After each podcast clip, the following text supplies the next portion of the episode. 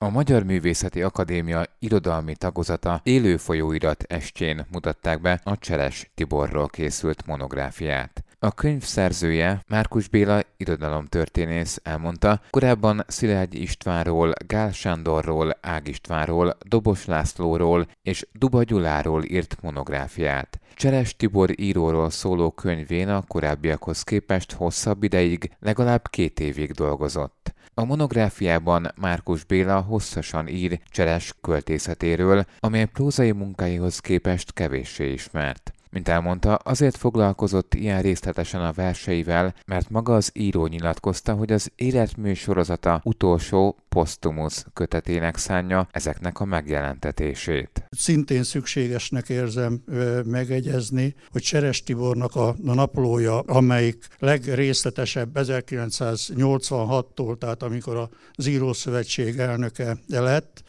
de korábban is vezetett már naplót. Ez szerintem olyan kiadásra méltó mű lenne, amelyik az egész korban, ha úgy tetszik, a 80-as években a rendszerváltozás előtti időket, de közvetlenül a rendszerváltozás követő éveket is a legalaposabban és a legizgalmasabban, legérdekesebben tárja föl. Ebből csak egy ízelítőt tudtam ebből az izgalomból vagy érdekességből a kötet utolsó fejezetében prezentálni. A Cseres Tiborról készült kis monográfia az MMA kiadó Közelképek írókról című sorozatában jelent meg.